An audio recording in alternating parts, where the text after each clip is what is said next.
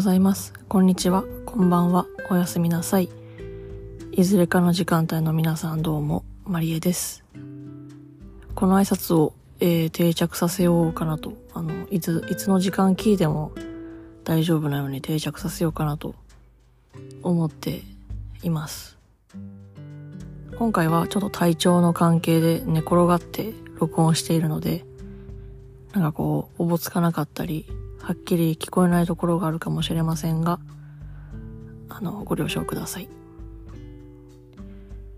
えっと、今回は、あの、私がやっている多数拠点生活についてお話ししようかなと思ってます。えっと、今私は自宅が福岡市で、えー、北九州は門司港と、まあ、実家も含めていいんだったら福津市と、えー今度新しく東京の、えー4拠点3拠点生活をしています。きっかけは門司港の友達のお家からなんですがだいたい半年とかどれぐらい経つのかな？1年経つのかな、まあ、そんな感じでやらせてもらっていてで、それからじわじわと、まあ、実家は、まあ、実家なんで、拠点というかお仕事ではないんですけど、今度、あの、1月末から日本語教室に、あの、実家近くの日本語教室に通うことになりそうなので、そういった趣味とか、あとは、まあ、実家が米農家、兼業農家なんですけど、そこにもできればもう少し、まあ、結構両親とか、農業に携わってる人たちのその年齢層が結構父が一番多分若くて70代とかなんですよね。そういうふうに高齢化がすごいのであのちょっとねちょっかいというか携わるっていうと大げさだけどちょっかいとかをかけれたらいいなと思っています。で新しく入った入ったというか東京の方はまあ話した人には話したんですけど最近パートナーができましてそのパートナーの、えー住まいが東京なんですけどそこに単純になんかこう会いに行くっていうだけだとなんかちょっと尺に自分の中で尺に触るのであの私がやっている活動例えば発達障害と精神疾患の方への場作りだったりそういうイベントだったりルノルマンカードリーディングのイベントだったりっていうのをあちらで開けた、開けたら、というかチャンスは結構東京とかの方が多いのではないかなといろんな方が住んでるので、と思いながらこう、あの、まあ、なんて言うんですか、そういうお仕事とか、まあイベントとか趣味とかが豊かになるといいなと思って東京にも行くようになりました。で、これまでは結構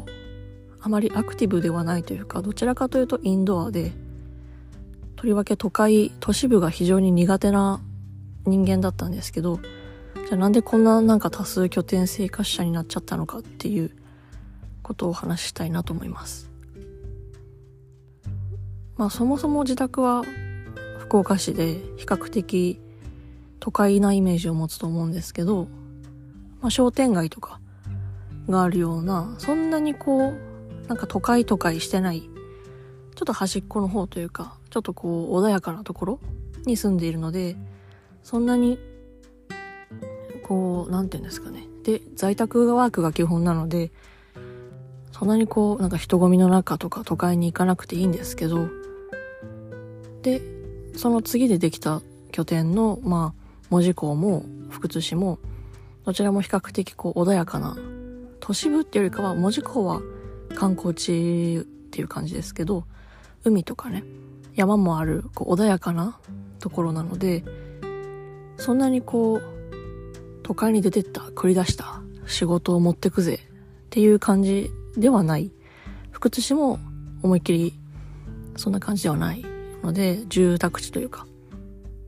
割と田舎の方なのでいいんですけどそこから急に東京ってなるとすごい都会じゃんって言ってみても私も思ったんですけど都会じゃん。ってなったんですよね。ただこれが私のその成功できたというかその多数拠点が成立できたなっていうのはそこにあの人がいたからというか自分の知っている気心の知れた人がそこにいれば私はそこに拠点ができるんだなと気づきました。なんかどういう場所であるかとかこうどれぐらいのこうビジネスビジネスチャンスがあるかとかではなくてその行った先にそのまあ福岡市でも都会なところはあるんですけどそこでも例えば友達のそのアート系の事務所があるとか友達のお家があるっていうことで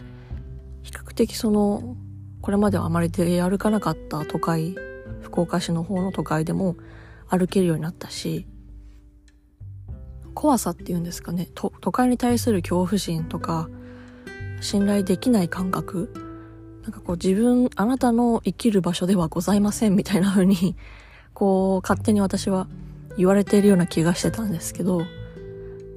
そういうのではなくそこに友達とかがいてくれる気心を知れた方がいてくれるおかげでそこに通っていいきっかけというか理由ができた気がするんですね。仮にその場にその友達がいなかったとしてもどこかでその友達が福岡市とかで頑張ってるお仕事なり活動してるって思うとちょっと安心できる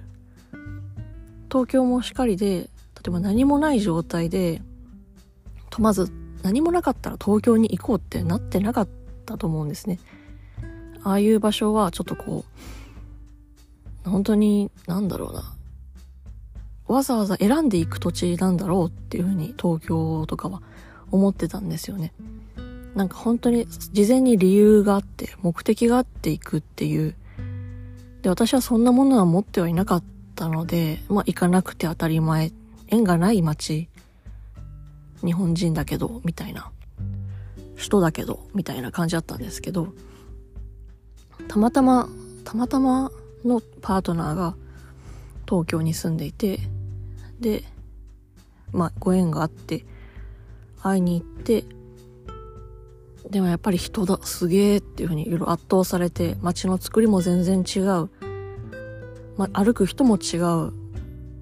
なんかこう半分海外に来たような感覚がしたんですけど、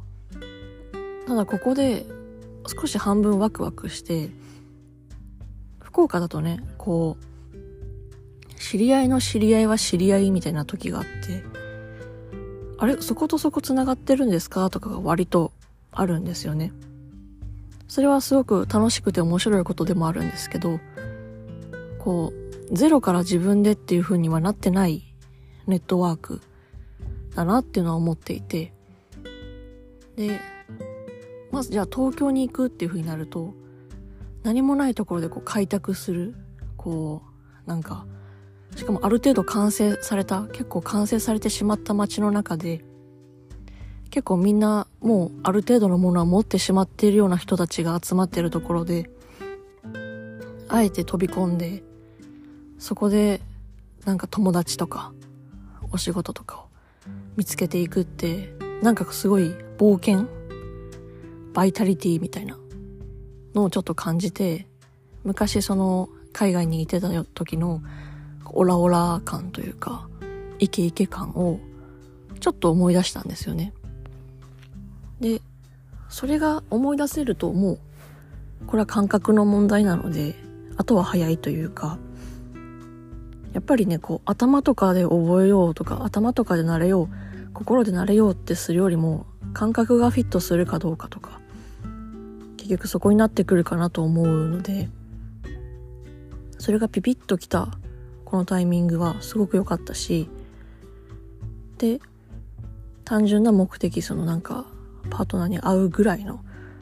テンションで行くのは本当に灼熱はある何回も言ってしまうんですけどあの嫌なので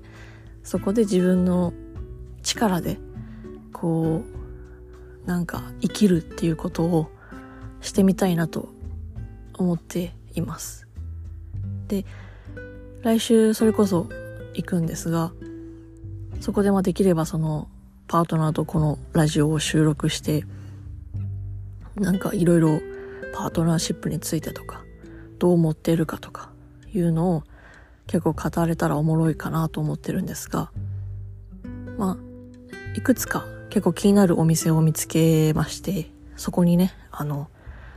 なんていうか、自分の、私こういうことやってるんです。こういうものなんです。ここでこういうことしたいんですって言えたらいいなと思いながら、結構まあ、ワクワク、その、海外に行くような感覚、アウェイに飛び込んで、そこで自分をこう、ぶち上げてくぜ、みたいな、今そういう気持ちで、いっぱいです。先週はその、うつ転したっていう話をして、すごくちょっとこう、うん、まあダウンの方に入っちゃったかなと思ったんですが、今思うと、こう、なんていうのかな。ぐるぐる回っていた歯車に油を刺すタイミングが来てたのかなと。その、一回ちょっと落ち着こうや、みたいな。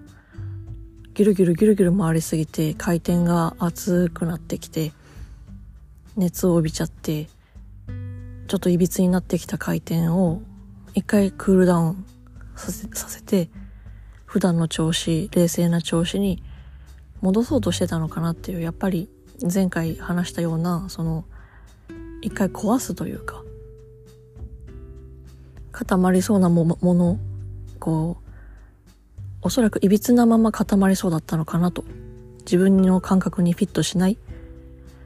三角形が出来上がる前にクールダウンなり油をさしてなり、まあ、壊すなりしたのかしようとしたのかなっていうので今解釈がちょっと変わってきていて、で、ふーっていう感じの、この、比較的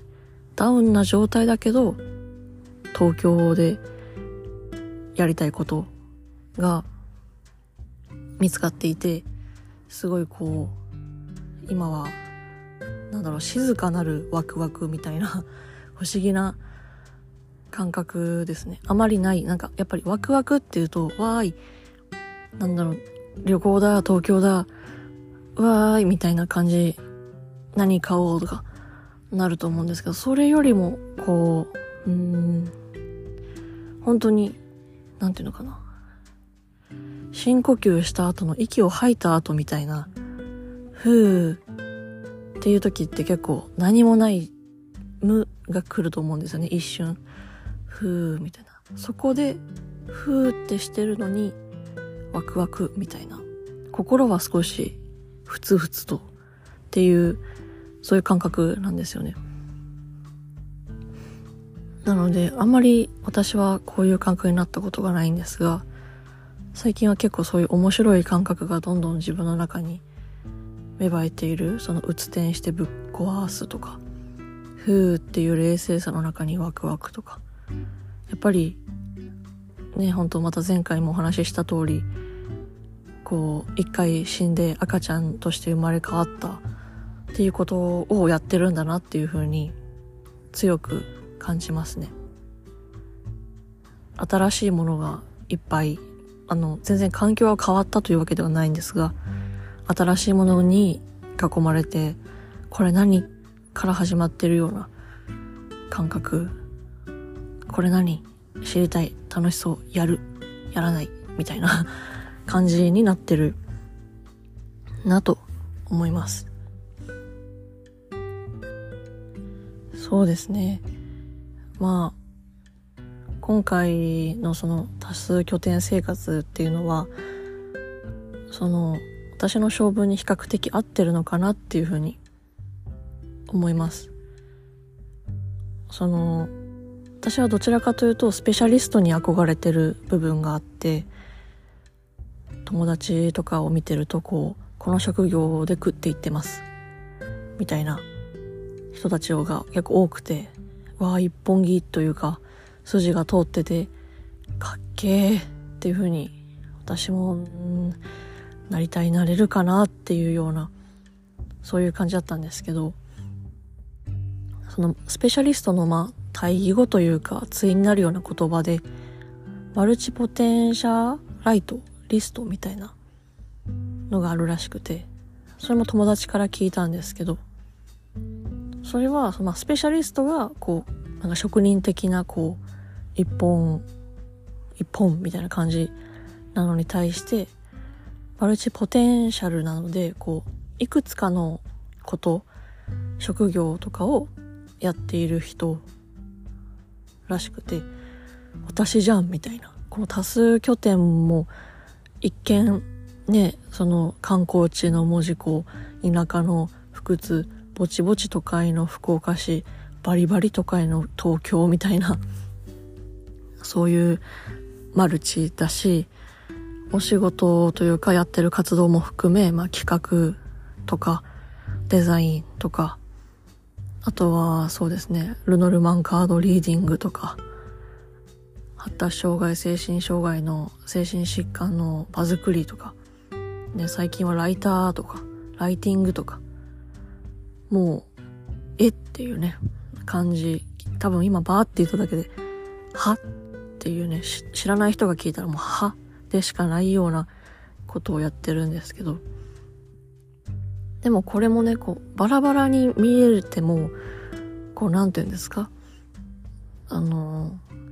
なんだろうな、いろんな色のビーズのブレスレット的な感じで思ってもらえるといいかなと思うんですけど、統一感のあるこう、パールの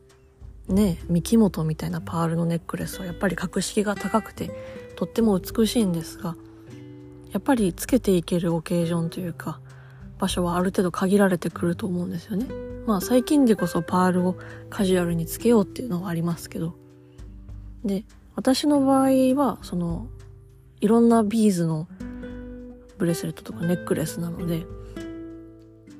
こう、割とどこでもつけれるというか、かといってそのやっぱり、ちゃんとしたパーティーだと浮くかもしんないけど、その、ちょっと散歩行くとか、こう、友達と遊ぶとか、割といろんなところにフィットできる。それがやっぱりマルチなビーズの良さ。だし、そのミキモトのパールの、にもこう、やっぱりそういう良さがあって、ただお互いに違うネックレス、ブレスレットっていうものだと思うんですね。で、どっちも美しくて可愛いもんだと私は思う。ので、こう、まあ、これまでは結構ミキモトのパールに憧れていたんですが、あの、私は多分ビーズな、ビーズの方だと思ったので、あの、ビーズって別にあのバンドではない。ま、さすがにこの注釈つけなくてもわかるか。うん。あの、だと思うので、あの、ビーズ。ビーズっていうとこ、ビーズか。ビーズ。ビーズ。ビーズなので、あの、はい。ビーズなので、こう、それをね、例えば、今日は赤いビーズの方をメインに持ってこようとかも多分できる。いろんな付け方をできる。でも全部一つの繋がっているんですよね、私にとってはね。一見統一感がなくてバラバラでぐちゃぐちゃに見えるかもしれないけど、すべて私がやりたいことで、すべてをやってるのは私というところでまとまっていると思う。これをいろんな拠点というかいろんな場所で、こう、なんていうんですか、暮らしながら、回りながら、巡りながらやれたら、多数拠点と言いながら明確な拠点がないようなところ。その場でその時にできる最適なことをやっていくこうライブ感というかそれが多分きっと好きなのかなっていうふうに思うんですよね。ライブ感。こう生ものというんですかね。今喋ってて気づいたんですけど例えば文字工でルノルマンカードリーディングをやるってなると、そこでしか集まらない人、そこでしかできない空気、そこの場所のライブ感。じゃあ東京でルノルマンカードリーディングをやってる、やるってなると、また文字工とは違う雰囲気、場所、人のまたライブ感。それをこうやっていきたいのかなっていう、その生ものを扱いたい言葉とか人とか場所空気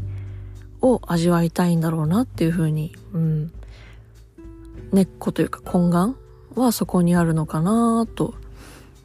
思います。なので、今後ね、もしかしたら、そうやってこう、場所の違うところで、今寝転がって自宅でうつ伏せで喋ってますけど、初回は自宅で座って喋りましたけど、体勢さえも変わる ような、あの、ポッドキャストになるかもしれません。ので、あの、交互期待です。で、まあ、ゲスト出演を随時募集していますので、あの、よろしくお願いします。一人で喋ってても、割といける方ではあるんですけど、聞く方としていけんのかっていう、この、この、いけてんのかっていうのがあるので、あの、やっぱりゲストがね、いるとなんかまたおもろいかなと思っています。ではでは、また、次のポッドキャストで、ちょっといい加減武士とか、武士とか、武士顔について、武士顔研究とかについて話したいんですけど、ちょっと、やっぱりこれもライブ感なので、タイミングを待っています。では、この辺で失礼します。